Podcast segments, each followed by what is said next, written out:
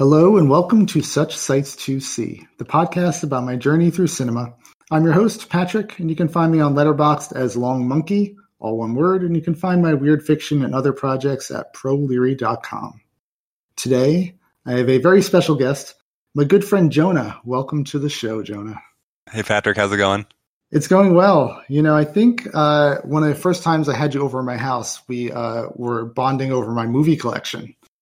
So yeah. I knew you were cool because you had heard of a lot of the weird movies I own. oh man, it's funny because I know you do this. Uh, uh, geez, what's the word?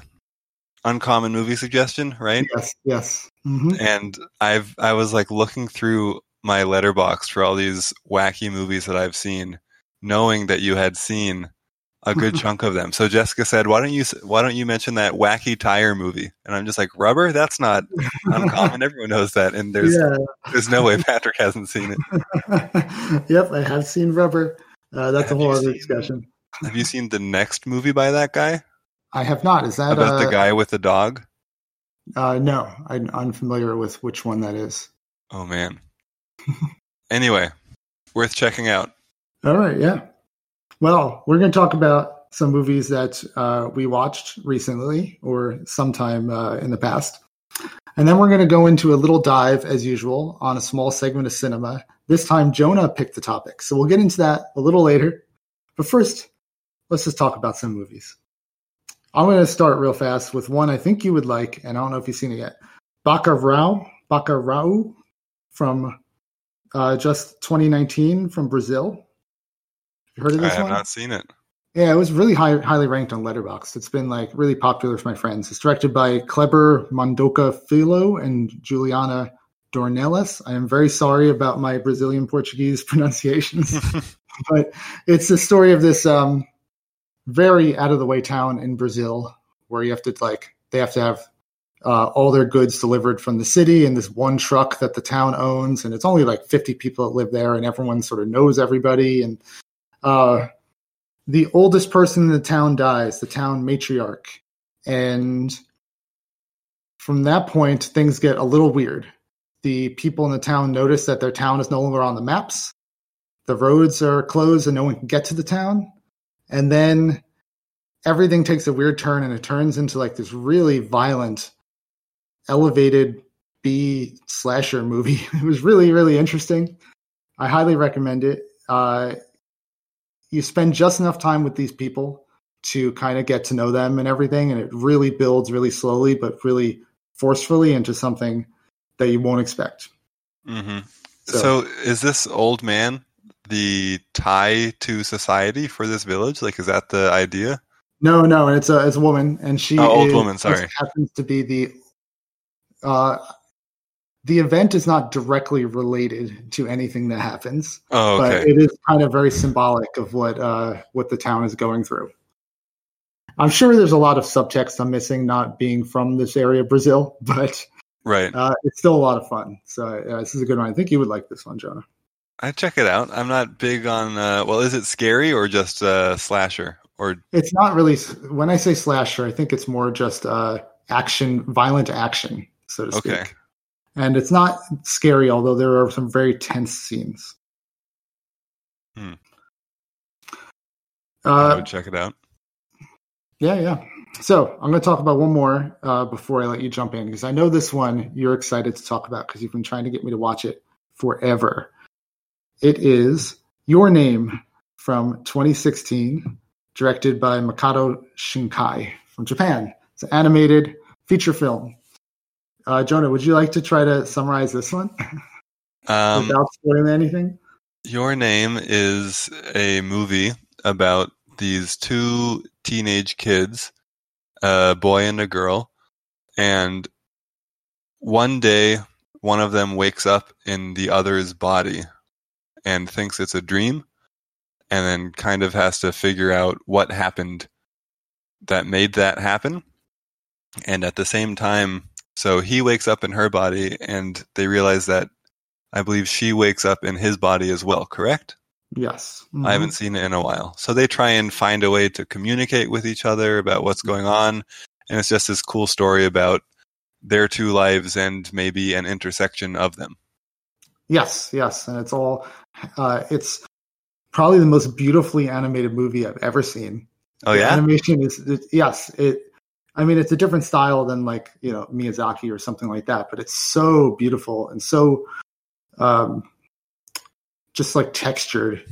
And I think they they must use CGI or something to enhance this animation, but it, it was just beautiful to watch. That's one thing off the off the bat. yeah, Otherwise, it looks so great, doesn't it? yeah, yeah. And otherwise, the story is really, really sweet, really, really interesting. A lot of fun, um, a lot of smart connections that happen. A lot of really smart screenwriting. It's just a, it's just a really good movie. Yeah, I, I don't, I Makes me so can't say much. Say that. Yeah, thank you so much for recommending it. I knew I had to watch it someday. Um, and you know, you're the one that made me watch it now, so I really appreciate that. The, I'll, I'll say I'll say one thing I didn't like about it. Yeah, please. The there were the beginning had like a almost like a animated an anime TV show intro. Mm. after after the opening of the comet thing there's um like a japanese pop song and you get to see images of all the characters back and forth. And if and then the title of the movie comes on the screen and it felt very much like an anime tv show. I'm like oh man what am i getting into? This doesn't feel right. But then from then on it, it was really good. Right. I think that's just part of uh, the culture and yes yes how a lot of them get introduced. So, especially Mhm. since it, like you said, looks like a lot of anime TV shows, Mhm. I think it really blended that into the feature length film. Yep, yep. Um, I forgot to mention that uh, someone requested I say where I'm finding these movies. So Bacurau you can watch on Kanopy if you have streaming Kanopy through your library. And your name, I had to find a disc. It's not streaming anywhere I had access to. So I rented one from the actual library. Wow.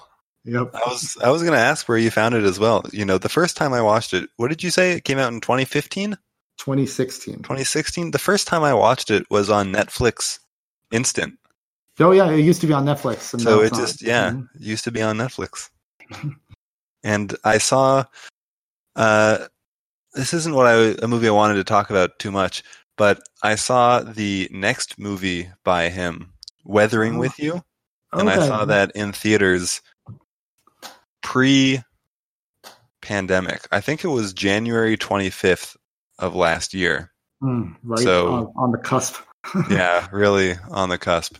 And I think that that was an even more beautifully animated movie, believe it or not. Oh wow. But I think they went more for style than substance. And it was also really similar idea wise to Your Name. Like it was another movie about a young boy and a girl Mhm. thing. But I also thought Weathering with You had a really great premise to it. Do you know the premise? Uh, just about a girl who can control the weather. That's all I Yeah. That's all I was going to say. It's a neat hook. cool. Yeah. I mean, I'm definitely. I saw that that's playing on HBO, and I was tempted to watch it, but I'm like, okay, let me let me spread out this guy's movies because I didn't want to. Well, let me wanna- warn you. I don't know if you care, Mhm. but I tried to watch it on HBO because I wanted to see it on my TV again, Yep. and uh, it is only dubbed. I couldn't Okay. figure out a way to watch it with subtitles, and I am, I think, a snob about that. no, It- don't worry. I am too. I would probably. I would just wait for this real subtitled version. right? Yeah. point. So Uh, that's unfortunate. ninety-five percent of what I watch is subtitled. So hmm I'm happy to wait for it. Anyway, enough about that. All right, well, let me jump in with a uh, documentary that was on HBO called Fake Famous just this year. Uh, came out in 2021. Fake Famous is directed by Nick Bilton. It's a documentary about social media and social media influencers. Really interesting concept, really scary, scary world of how social media manipulates everybody and how these influencers manipulate social media. And um, one fact that was really interesting it was I, i'm going to get the numbers wrong but it was something about like there are 20 million people with over 100,000 Instagram followers. And there are 6 million people with over a million Instagram followers. So at that point, like, what does it mean to be Instagram famous and having a million followers right. when, you know, 6 million people have that? and it's really yeah. just, they're, they're mostly bots. That's really what it comes down to. There's, you can just buy followers online. It's really weird. Mm-hmm. Jessica actually watched. Well, I guess I should introduce Jessica to everyone who's listening. Jessica's my yes. wife, and she watched a movie on Netflix in the last month or two called is I think it's Social Dilemma, mm-hmm. and it is talking about how much social media is controlling our lives and stuff like that as well. So, mm. yeah, it's an interesting topic. Um, unfortunately, I didn't besides those few facts that were really interesting, the movie is not that great because it follows an experiment they're doing about trying to make these low level Instagram people into influencers. And the experiment is not that interesting. And the people they chose, no fault of theirs, are just not that interesting subjects. Mm-hmm. So and it's real people in the movie, right? It is real people. They know that they are signing up to try to be made into an influencer, and it just, yeah, it doesn't. Uh, it doesn't really work, but the world and the facts are really interesting. I just wish the documentary was better. Right. You have something uh, you would like to bring up, Jonah? Sure. Yeah, I have a few movies. Uh, I pulled them up on Letterboxd since I've been hearing you mention the year and the directors. Yes. So the first one, and sure enough, this is on your watch list. Ooh. Maybe because of me, but who knows? I don't want to be too self absorbed on your podcast. Um, this movie is called Gurrumul. Came out in 2017, directed by Paul Damien Williams. This is a documentary on an Aboriginal musician in Australia. Hmm. Okay, so, it was probably from you, yes. right. Uh, when so we lived in Australia for a little under a year a few years ago now. And on our flight down there there was a great selection of Australian films. Hmm. and Australia is not exactly close to North America or even South Korea where we were going there from. So I had plenty of time to watch some movies. Uh, anyway Gurrumul is just a really interesting documentary about this Aboriginal blind musician who wasn't big on fame or anything, but he made some really beautiful music and the documentary followed him. So it was a cool bit of culture watching that. Oh, yeah, that's interesting. That's probably why I added to my list. yeah, I'll definitely check that out sometime. Excellent. Uh, next one I'm going to mention is Like Father, Like Son from 2013 directed by Hirokazu Koreeda. And this is familiar. This is just uh, your typical switched at birth movie, really. It is a Japanese movie about, you know, a wealthy businessman with a son and this, you know, poor family with a son and the kids get switched at birth and you know it follows them around but i thought it was a really endearing movie and it was what all these movies are which is you know what does it mean to be family and what does it mean to be a good father. Mm-hmm. and i thought it was a really touching film. So yeah I, throw I, just, I, just, looked at his name and i've not seen any of his movies but they all the movies are pop up. Um, shoplifters and nobody knows right shoplifters was good as well. Also I it's funny because I recognized an actor in these movies and I kept trying to figure out who it was and I always skipped over his name because mm-hmm. his name in all of these things is Lily Franky. Yeah, yeah, it doesn't. And I always right. thought that was a woman's name, so I never clicked on it. Right. All right, so I'm going to talk about a movie that I watched for our main segment, but it didn't have anything to do with the main topic at all. That movie is called Dead End, directed by Jean Baptiste Andrea and Fabrice Canepa. I'm having a hard time with these names today. From uh, 2003. It is a horror film, sort of, uh, about a family driving down a road on Christmas Eve, heading to their um, their parents' house.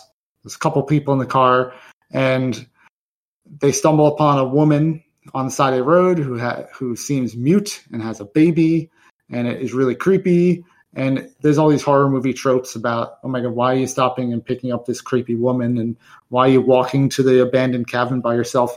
But the movie is so tongue in cheek and so aware of what it's trying to do. It turned out to be just a really fun 80 minute horror comedy with a really smart ending. It's the type of movie that, you know, you get together with your friends and you watch and you just have a great time. It's called Mhm. Dead End. All right, I'll have to check it out. What I say for all of the movies you tell me about. right. I'm going to talk about three in a row real fast because they're kind of Sure. related now. 42nd Street from 1933. Oh, before I go into that, Dead End was on Tubi. Tubi is a free streaming service that plays movies with commercials, but the commercials are few and far between. So I recommend checking out Tubi. They have a lot of co- content. How do you spell it? T U B I. So, 42nd Street from 1933, uh, directed by Lloyd Bacon. It's a musical about a stage production uh, going on on Broadway where they're trying to put this show together. And all the characters' lives hinge on the success of this show. You know, must go. It must be a success, or a lot of people are going to lose money. A lot of people are going to be out of jobs, et cetera, et cetera. The setup works really well. And then it's just watching them try to put on the show with a lot of great, fun characters, really cool musical numbers. It's just a fun uh, Hollywood musical. I definitely recommend it if that's something you're interested in. I don't know. Do you watch any old movies, Jonah, like that? I unfortunately don't. I don't know what it is. I think I have been spoiled with all of my movies being post like 1980, really. Mhm. But stuff older than that, I have a really tough time getting into. I either Right. feel like it's really slow pacing wise for some reason. Every older movie I've seen has just felt slow, Mhm. or it just doesn't look great and I can't get into it. Yeah, no, I totally get that. I I had that until I started to like force myself to watch a lot of them because I wanted to learn about movies, and now I'm I'm hooked. I I can. It yeah, it's just a different style. You get used to it if you want to, but Right. there's plenty of good movies after 1980, so it's not like you're missing much. so the next one in this sort of trio is the Philadelphia story from 1940, directed by George Cukor. Philadelphia Story is a ostensibly a romantic comedy. It's a screwball comedy about a bunch of characters uh, on the eve of one of their weddings, and it has an all-star cast: Cary Grant, Katharine Hepburn, Jimmy Stewart. And Katharine Hepburn's getting married. Cary Grant is her ex-husband. Jimmy Stewart is the reporter trying to get pictures of all this happening, and it's just a lot of fun, snappy dialogue, and you know, it's a classic for a reason. These three people are like at the epitome of their careers, and uh, they do a really good job delivering this dialogue. The only problem with it is, I see this a lot in older movies. There's so ma- so much weird romantic immorality that hmm. happens. That's the way to say it. Like, Things that were acceptable then, but are Yeah. not anymore. yeah, exactly. And this movie's full of it, and it, it, it kind of got bothered me a little bit, got under my skin about how much. Like, I can't believe that this is like a romantic comedy. This would be a great, complicated drama in Right. real life, but now it's just like a breezy romantic comedy. You know, Uh, Jessica and I. Oh, sorry. Go on. No, no, you can continue. Jessica and I watched. Um, oh God, I can't remember the name of it, even though I can picture. Oh, John Malkovich. We Mhm. watched. Um, what's the movie called? Inside John Malkovich, being John Malkovich, Being John Malkovich. being John Malkovich. yes, We watched that, and when did that movie come out? Mid nineties, 1999. ninety nine. Okay, double we that. watched being John Malkovich, and there was a scene where a slur for homosexuals that starts with the letter F was just very casually thrown out, and it Mhm. was really off-putting and really threw us just hearing Yeah. it said so casually on a movie. Yes, I totally understand what you're what you mean when you tell that story because yeah, we we both watch a lot of movies, and you know things that were acceptable even a couple years ago are not acceptable now, and things Right. that were acceptable acceptable 80 years ago in Philadelphia Story are not now. Definitely not Like, now. Yeah. You just kind of have to contextualize it uh, in like a historic way, Right. or I don't even know if that's the right thing to do. But that's a whole other discussion, uh, you Mhm. know. But uh, I won't get into that on this podcast. But yeah, that's an interesting point. Um, but I do recommend Philadelphia Story just because the the actors are so good and the dialogue is so good. I just wish it was a little more uh, modern. I would say. Mhm. uh, and then bo- though both those are streaming on HBO. And then I decided to rewatch a movie that I've seen before from 2016 called Hail Caesar, directed Oh, by the geez. Coen brothers. Have you seen that one? I haven't. Uh, my dad saw it, and he was not a fan. I've I've watched a lot of stuff by the Coen brothers. yeah. I mean, Big Lebowski is one of my all-time favorite movies. Mhm. A Serious Man is one of my all-time least favorite movies. Oh wow, really? Uh, Burn After Reading is Coen brothers, right? Yes. The first time I watched that, I think I thought it was the worst movie I've ever seen. And then I watched it a second time, I guess like eight or ten years later. Mhm. I think it is older than eight years, right? So, anyway, second time I watched it, I actually quite liked it and found a lot of the scenes really funny. Mhm. So I should probably give a Serious Man another watch because of that. But uh, I heard Hail Caesar was not great, so I'm interested in what you thought. Um, yes. Uh, Hail Caesar, I liked it a lot when I first saw it. But because Hail Caesar references a lot of these movies I've been watching, like Philadelphia Story and and um, 42nd Street, uh, and last episode I did a Gene Kelly retrospective, uh, Gene Kelly and um, Stanley Donen, and those type of movies too. So I was kind of in the mood to see Hail Caesar again, and it, it falls pretty flat. hmm Uh, unfortunately, it is a character study of a fixer who works at these big Hollywood studios who fixes all the problems in these movies and with the stars and you know covering up for the stars uh, going on you know, alcoholic binges and things like that and you know getting pregnant and whatever else that the studio deems uh, unwholesome for their image. Right. There, you know, I don't want to break the cardinal rule of this podcast, Mhm. but I watch a lot of TV shows. I am really certainly your equivalent in TV shows. Mm-hmm. Yes, uh, and- there's a TV show that's on Netflix called Call My Agent that is uh, from France, and that is basically the premise of the show. It's just Ah. following around all these agents, and a lot of times they have to fix problems for their actors. and does that take place in modern times? It does, yeah. It takes place now. Like Sigourney Weaver was on it this past season Uh, as cool. herself. It's you know they have all these Uh, guests on the show every episode Mm-hmm. who are actual famous actors, except they're like all French, so I don't know any of them. But right. sometimes they have someone exactly. oh, that's pretty cool. But yeah, this one uh, does the same thing, steeped in you know 50s Hollywood, and it recreates a lot of uh, those style scenes from the, those movies of the time, fake movies, and Right. those are pretty fun. But overall, it's like a collection of pretty good scenes that don't really add up to anything. Mm, it's just an oh it's just a character study about a character that doesn't really have any sort of real arc and there's no real forward momentum besides like ooh that's a cool uh, dance number they got channing tatum to be like a gene kelly character that's cool which is cool but there's nothing else to the movie it doesn't lead to anything. Exactly yeah so a bit disappointed with hail caesar hmm uh, but I did want to touch really fast on the Coen brothers. You mentioned uh, Serious Man, which I w- I would consider one of my favorite Coen brothers movies. Really? Yeah, I've seen it twice and I really like it. But I'd be interested in uh, after we watch it, talking to you because you you grew up in the Jewish household, right? That's right. I think I still am in a Jewish household. yes, that's true. but you know, so maybe there's something there that I'm just not understanding that would. Uh, uh, that right. I'll rewatch it and you. see what I missed the first time. Mhm. I don't know. I've I saw it once. It was a while ago, but I remember thinking like nothing happened in the whole movie. Mhm. So Okay. maybe I'll watch it again and see something happen. All right. Well, I'm sure uh, you can add it to your list somewhere near the bottom. If All I can find it, I'll, I can watch it.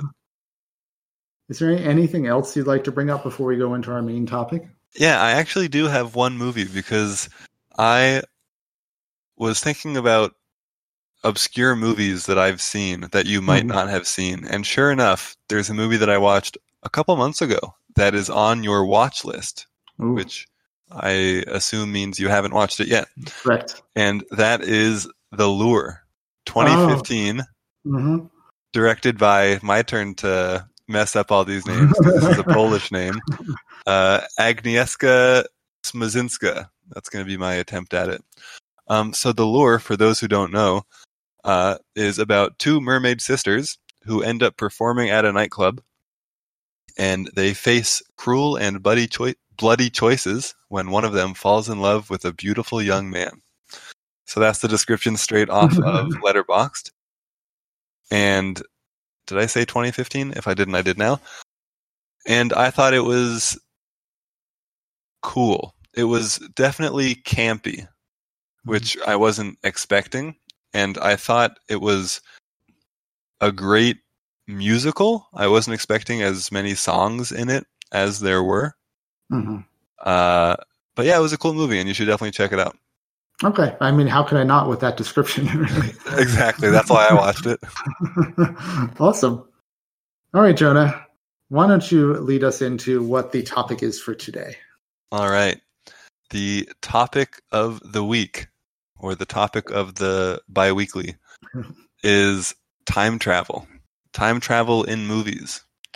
And I don't really need to explain more than that because everyone knows what time travel is in movies.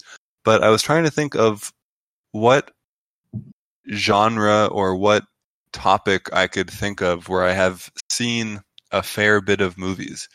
And, you know, I kind of thought it was cheating choosing time travel because it's such a prolific Mhm. thing in movies. But I thought the way that different movies deal with time travel could be worth talking about because, you know, there are some that have just totally different timelines. There are some that have, you go back and change something and that affects the present, and Mhm. there's only one timeline. Everything you do matters. So, Mhm. interesting to see how people deal with it because there's also the ones where you can go back in time and you can't change a thing. So right. I thought it would be worth talking about, and I'm always down to watch some more time travel movies. Cool, cool. Well, it's a great topic, and uh, thank you for picking it because going through my list of movies online, I had a really hard time finding time travel movies that I have not seen. So apparently, I just like watching them in general. but there, there are a lot I haven't seen that I managed to track down a few to watch. But before I talk about the new ones we watched, um, some of my favorite time travel movies in general, Primer is one. I was going to say, how long is it going to take us to get to the granddaddy of time travel? Right. Oh my god! If I have looked at one infographic for that movie, I've looked at ten. Oh yes, Primer is uh, here. Let me pull it up on the to give credit where credit is due. But Primer is quintessential, I think, uh, time loop sort of movies. Directed by Shane Carruth from 2004. It is a very very low budget uh, movie that does a lot with its limited uh, money. Time travel is almost accidentally invented by these guys uh, doing experiments in their garage where they're they're, they're scientists are working on these microchips, etc. And they kind of accidentally develop time travel and they try to use it to uh, initially to gain some money, where they go back in time a day, they see what stocks moved, and then the next day they you know uh, they go into I'm sorry they go into a future a day to see what stocks moved, and then and then that they go back in time and they buy those stocks so they can make some money. They go back a day, see what stocks moved, and then they Yeah. go back two days and buy those stocks. Yeah, I'm, I'm very confused confused already. But from there, kind of uh, consequences happen, and then it just turns into a huge, huge mess. um, yeah, it is. I think the messiest time travel movie you will ever see, and it is really. Uh, they took on a lot with their script and idea because, like I was talking about with the different timelines, I think from an infographic that I've looked at for this movie that there are nine timelines in this movie. Wow. And you have to figure that out yourself Mhm. Yeah. In does- 77 minutes. yes. It's insane. So yeah, this is. I'm glad that it's the first one you mentioned. It's almost a cult classic as well hmm because I don't think it's a well-known movie if you're not into movies, and if you're looking for time travel movies to watch, it is always going to be recommended just to scare you. yeah, it's just a really. I think it's just a well done uh, indie film, and it you know it got famous for for a reason. Right. Uh, are, are there others that you uh, like that you want to bring up? Yeah, so I have a bunch that I like that I didn't watch recently that I can talk about. Yeah, please do. Um, so first of all, Looper, I thought was Yeah, a good movie. That's like a big, you know, hitting the theaters, big names in it. Bruce Mhm. Willis, Joseph Gordon-Levitt, uh, probably some more people whose names I'm forgetting. But you know, I thought that was a well done movie. Mhm. And the other, here's one of the types of time travel that we should talk about just for a half a second.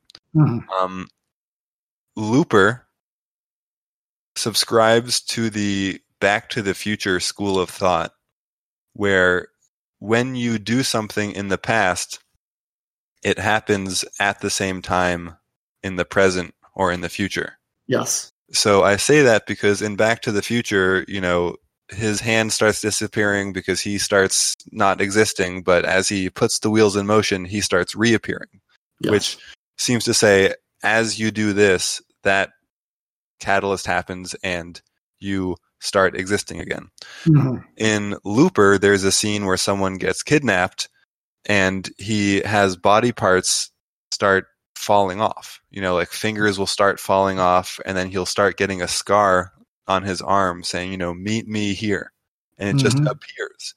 So Looper has this take on time travel where something happens in the past, it happens at the same time in the present. Yes, it's the closed loop. I think of. I don't. Oh, know is that what it is? I didn't look up the what terminology. I'm sorry. I don't know what the terminology actually is, but I kind of picture it as a closed loop because everything has, if you follow it all, it kind of has a beginning and an end. Sort of, I guess it's an open loop. I don't know. We're talking time travel. It doesn't really make sense, but Right. But what's interesting is the way that it happens in Looper is you have a character and you have the present version of that character and the future version of that character Mhm. in the same timeline. Mhm. And when you do something to the present version of that character right now in this timeline, it happens to the future version of the character right now in this timeline at the same time. yes. hmm And it just it happening in real time is an interesting take. But that was too much time spent on Looper, so I'm sorry about that. Looper is a no cool problem. movie. It is cool. Rian Johnson, I, lo- I love his movies, and he's a very good writer. And I think he writes he like he likes writing those complicated plots that kind of uh, he's trying to. It's almost like he's goading the audience to find something wrong with his Right. uh, his structure, but it's hard because he's really good at, at what he does. He does that with a lot of his movies. Definitely.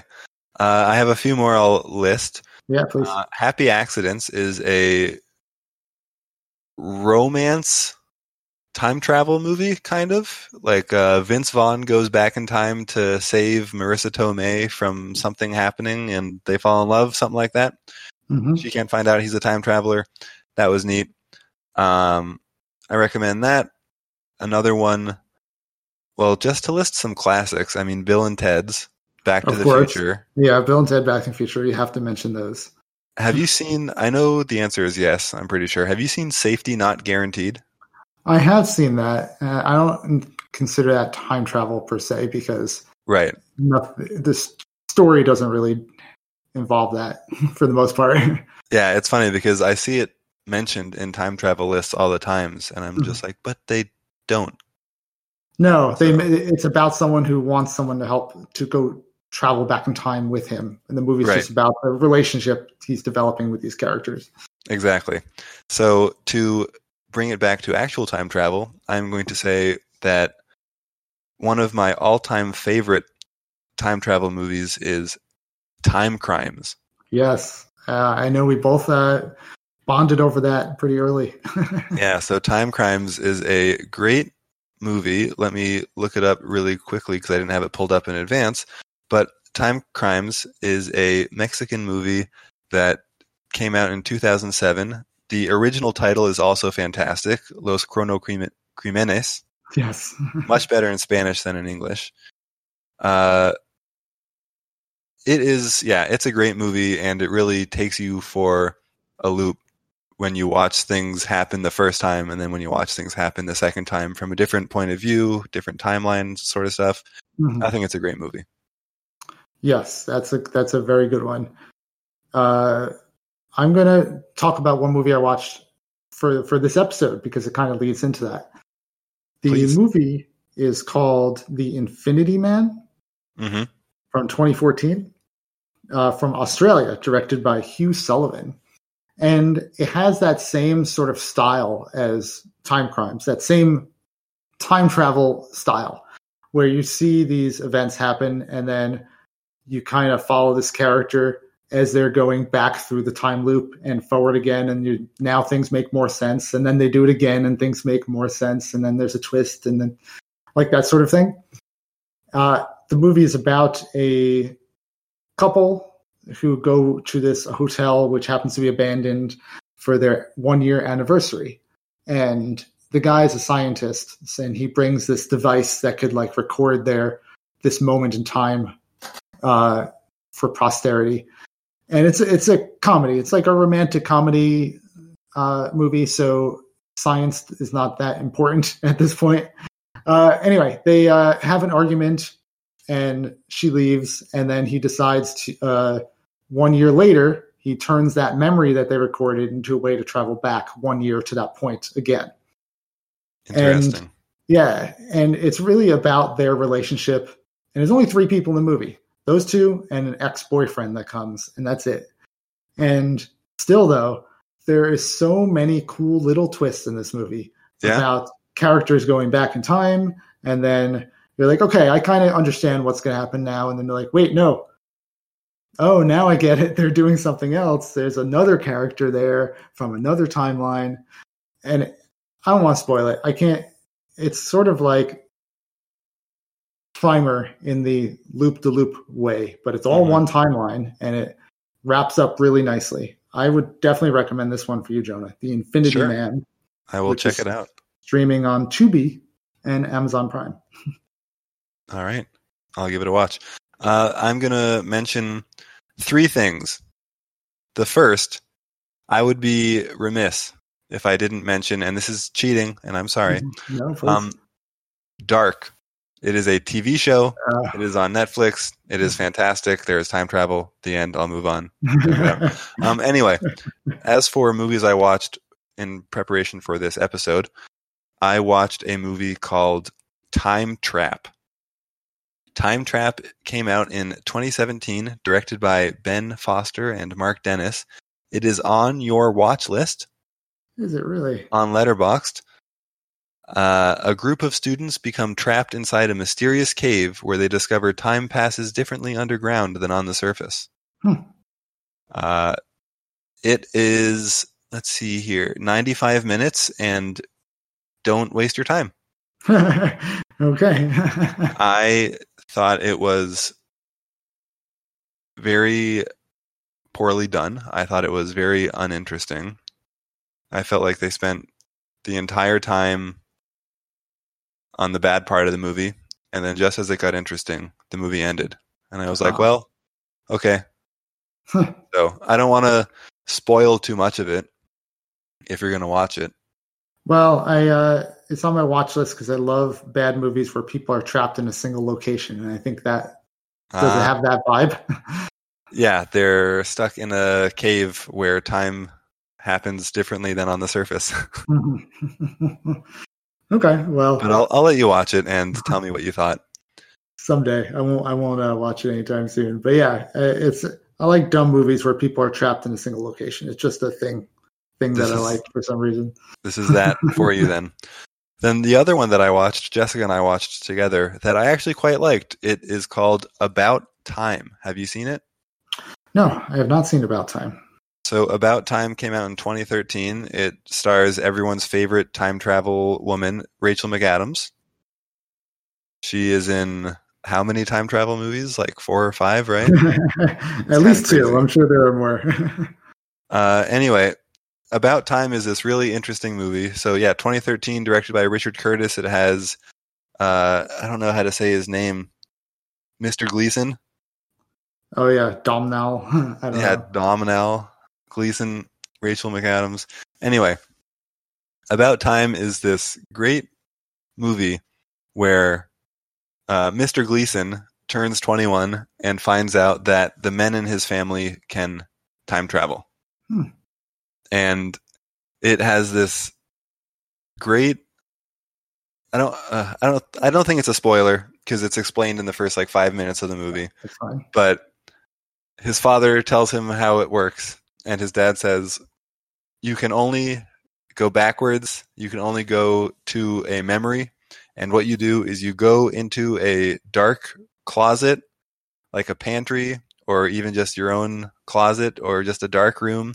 You close your eyes, you think of the place you want to go, and you squeeze your fists, and then you go there.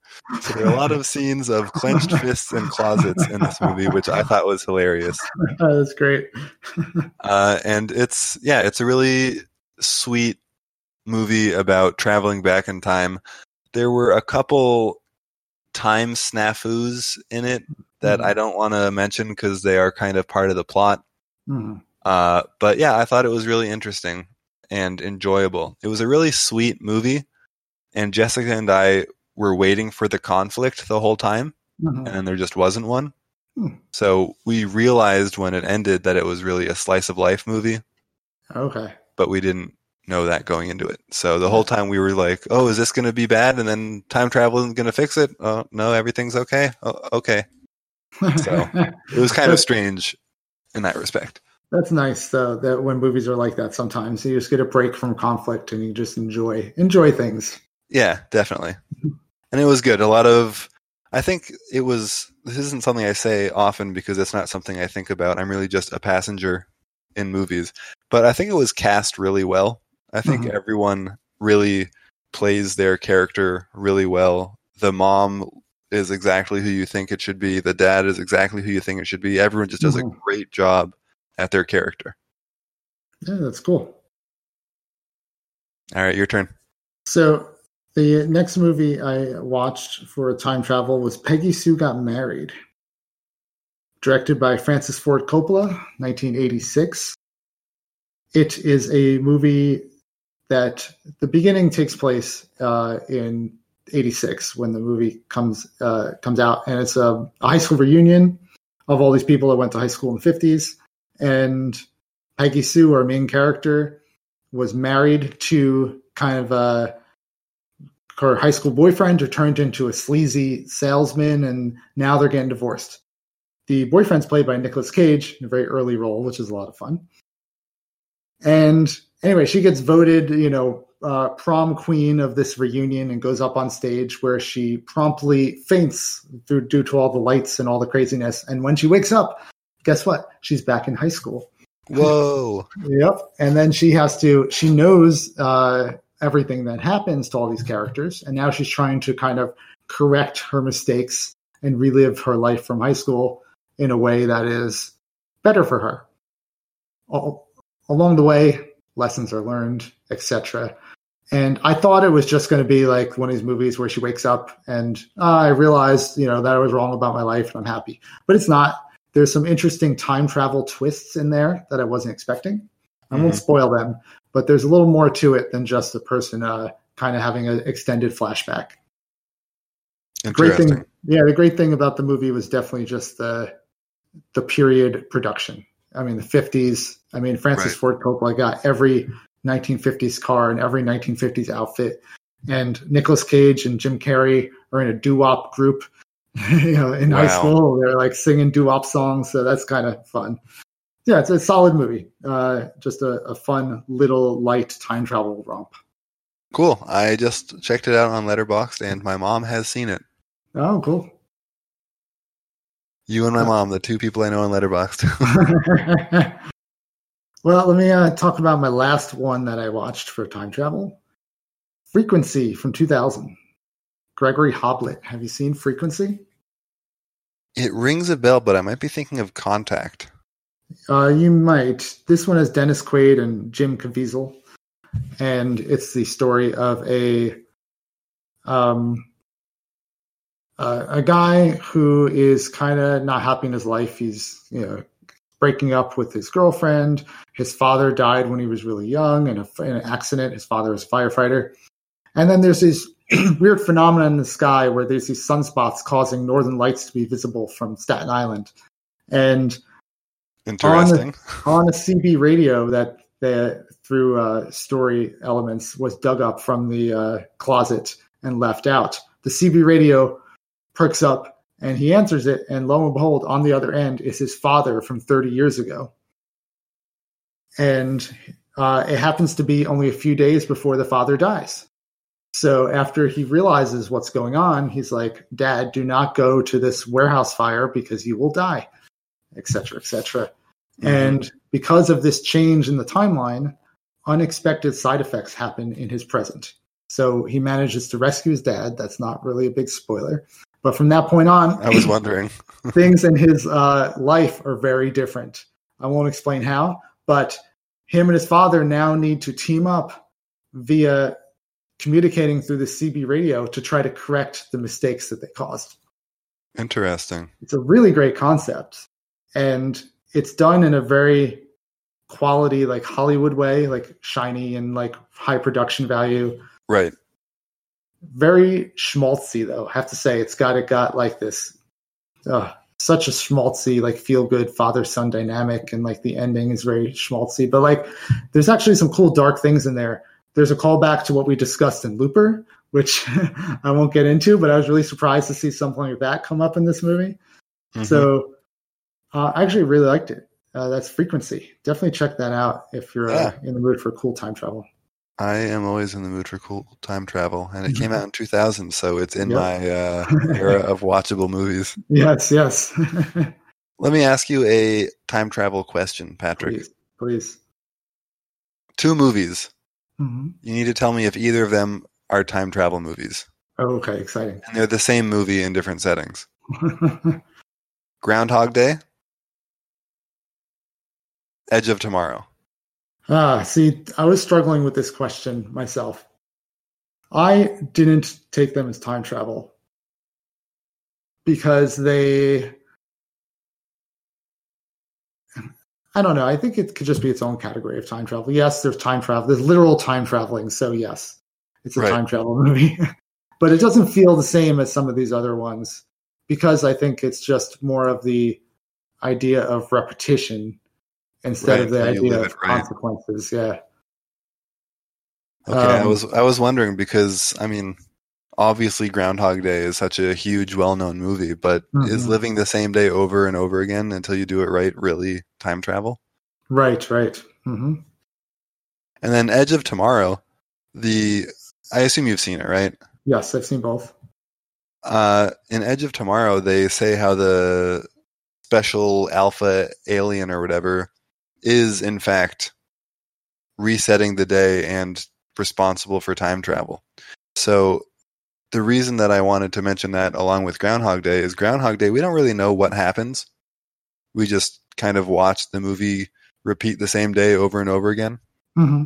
But in Edge of Tomorrow, they actually get to that. They say, this alpha alien has this power to restart the day mm-hmm. with time travel capabilities. Right. So they went there, but it's still kind of the same, right? Yeah, yeah, it is kind of the same. I think the the book of that that was based off of was much more interesting in how they handled it. I liked the movie a lot. I just think that the the last act kind of fell flat for me once they get out of the time loop thing. Right. But uh, the movie, which has a much better title, "All You Need Is Kill." I'm sorry, the book, "All You Need Is Kill," hmm. is is really good. Well, they also changed the name of the movie several times. I think it's Live Die Repeat now. Yeah, they're doing this weird thing where they that was the tagline and everyone thought it was better. So that on all the merchandise, they just put live, die, repeat in really big letters and then edge of tomorrow really small. It's weird. yeah. Have you seen uh, Palm Springs, which does the same thing, the new one? No, I remember you and Ben said that it was good though. Yeah, it's a fun, it's a very fun version of that idea where you have to repeat, where these characters are repeating the same day over and over. Uh, there's a good reason for it, and then there's a good uh, sort of concept as to how this might be able to be stopped. It's just a lot of fun. hmm Is it? I think that was on Netflix, right? It's a Hulu film. Hulu. Okay. Yes, Hulu original. All right. So, so uh, in regards to time travel in general, um, are there any other like big? I can rattle off like a hundred other time travel movies. I don't think I will. Uh, but what do you like about the time travel? I can tell you what I like while you think about it. What I really like is almost the the screenplay jujitsu that needs to happen for these stories to sort of make sense. Those are the type of movies I like, where things are uh, written so elegantly that you can have characters going back and forth through time and changing the past and the future, and it and it uh, and it feels like a house of cards that is standing up. Those movies are the ones I like. Yeah, it's interesting you mention that because when I was thinking about time travel movies, you know, if you go and watch just any other genre of movie and there's a plot hole in one scene, Mhm. the whole movie still works. Yes, yes. But in a time travel movie, they really do, like you said, have to do this, you know, jujitsu or ninjutsu, I don't know, right. for every scene because every scene is important with the notion of time travel. And if this scene affects 10 other scenes because of the time loops involved, you really have to think carefully about what you're doing. So Mhm. there's definitely a lot of deliberate writing in time travel movies, right? Yes, yeah, deliberate writing. That's a great way of putting it. And those are the ones that I like the best when it comes to this genre. Of course, you know I loved uh, um, some of the other ones we talked about that don't have that uh, big time loop, but th- that's why I like this topic so much, and that's why I've seen so many of these movies. It's just they're just so much fun to kind of watch the writers try to figure it out. Right. And another thing that I really enjoy about time travel movies is it's this kind of special niche in the sci-fi fantasy genres that does not rely on magic or technology or aliens or dragons, you know. Mhm. You can have a time travel movie in any period and it's just kind of time travel exists. We don't know why. yeah, you don't need to. The. Yeah, exactly. You don't need to come up with a reason. It's more about the the act itself. That's why like time crimes. Right. You know, there's science in quotes in that movie, but it's not important. it's not important. The important thing is what happens with that science. And same thing with the Infinity Man. I mean, it's literally like a stupid looking helmet that he puts on to go back in time. it's not important. It's not about that. right. Uh, so it's just about everything else. It's a means to an end for sure. Yeah, yeah. All right, so uh, I think we covered time travel pretty thoroughly. I, I agree. think- So many good movies to discuss in time travel. I know we'll have to uh, we'll have to do it again uh, in a year in the past. So, uh, time for an uncommon film recommendation or two or three. Uh, since we spoke about time travel movies, I'm going to recommend a movie that feels like a time travel film, but really isn't. Um, and that movie is The Constant Gardener from 2005, directed by Fernando Meirelles. And The Constant Gardener, have you seen this one, Jonah? I have not. I just wrote it down so I can watch it later, though. It is the story of a British diplomat in Africa whose wife is murdered. And he is kind of going on this mission of discovery to figure out why she was murdered. And do, by him doing that, it feels like a time travel movie because he's going back through the events of, of her recent life, all the way back to the point where they met. And he's kind of rediscovering things about her and about them, their relationship, Hmm. all while there's this big over this is overarching mys- mystery going on as well about who actually did this. And it's a really, really sweet uh, movie, but it's dark because it's about murder and it's about a lot of the politics of what's happening in Africa and the pharmaceutical industry. Hmm. But it does feel like a time travel movie, even though it's not. So that's my recommendation: The Constant Gardener. Cool. That sounds Yeah. interesting. I've I see on Letterboxd someone is saying it's a political thriller, and I have watched some of those, and I do find them pretty interesting. Yeah, I would I would say that's accurate. All right, I have I have two. Technically. I'm excited. I'm excited. Uh, so one of them is a real recommendation. The other one is one that I have to actually get a copy of to give you. Oh, Um, so I'll start with the fake recommendation, and that is a movie called Blessed Encounters. Blessed Uh, Encounters really? is a movie, uh, technically because it's on IMDb. It is not on Letterboxd. oh no! What am I gonna do? It is a movie that my stepbrother is in. ah, It was filmed over the span of like five or six years, but it does not take place over that amount of time. So he looks very different throughout the film.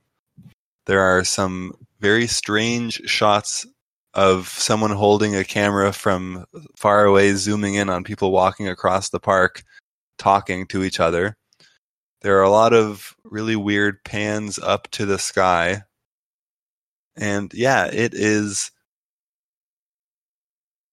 horrendous. Um, my stepbrother didn't even go to the showing. I went, our family went, but he was out of town, so we all just suffered through this movie for him. wow. And I'm seeing if I can get a copy sent here so you can uh, enjoy this masterpiece. Please do. I love independent movies. I give them a pass if because you know I like when people go out there and just try to make something. That's really inspiring. So even if it's terrible, maybe it'll have some of that indie spirit that I love. It's uh, you'll see what Tucson looks like. That's about it. okay. great, great. Blessed encounters. Looking forward to. And then my actual one, which I am amazed you have not seen. Mm. Uh, this is one that I always mistype when I try and find the name of. I always think it's called The Sound of Music, but it's not because that's another movie that everyone has seen and has heard of. Mhm. This movie is called Sound of Noise. Have you heard of this? I have heard of it, but You have Yeah. heard of it? I think it might have been because you mentioned it. Probably. It's so great. Let me just read oh the, yeah, uh, yeah, yeah. Go ahead, go for Let it. Let me read the blurb for everyone at home because it's so great. A tone deaf cop works to track down a group of guerrilla percussionists whose anarchic public performances are terrorizing the city. This movie is fantastic. It is a totally out there plot, and it has these really great scenes of these anarchic percussionists because they will make music with money being shredded at a bank. They'll make music with like a defibrillator and medical equipment, and it is just totally bizarre. And it has such a cool story with it. How the tone deaf cop is doing stuff. And I don't want to say too much, but it is a fantastic movie. Really search for it if you can find it. yeah, that sounds awesome. It's now on my watch list, so hopefully I'll see that soon.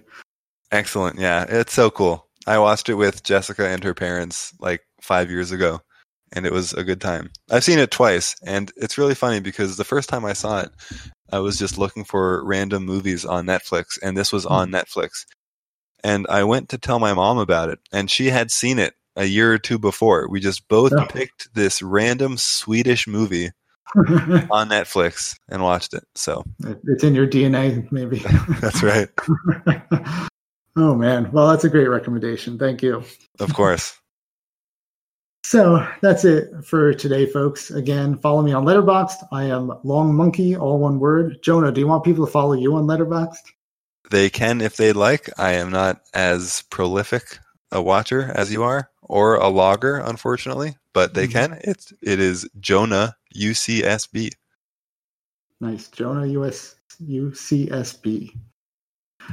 Uh, also, check out my writing at proleary.com. I just posted a link there to a new story on distant publishing, um, distantshorepublishing.com, which is a humorous sci fi thing, not about time travel, but you might like it. So check it out. Jonah, I know you have something to plug that you might not want to plug, which you mentioned. Wow, fine, I'll plug it. I have a board game podcast. Jonah and Ben play board games with friends. It's uh really Jonah and Ben play board games with Patrick and Greg. Uh but yeah, that's that. Yeah, it- it's a great podcast, everybody. If you like board games, check it out. If you want to listen to Jonah talk more, check it out. If you want to listen to me that? as a if you want to listen to me as a guest multiple times, check it out. But Jonah, thank you for finally being a guest on my show. Of course, yeah. Thank you for having me. Always great to talk movies, especially all these ones I haven't heard of, and I get to hear about them from you instead of your Letterboxd profile. Excellent. And thank you everyone for listening. Good night and sweet dreams.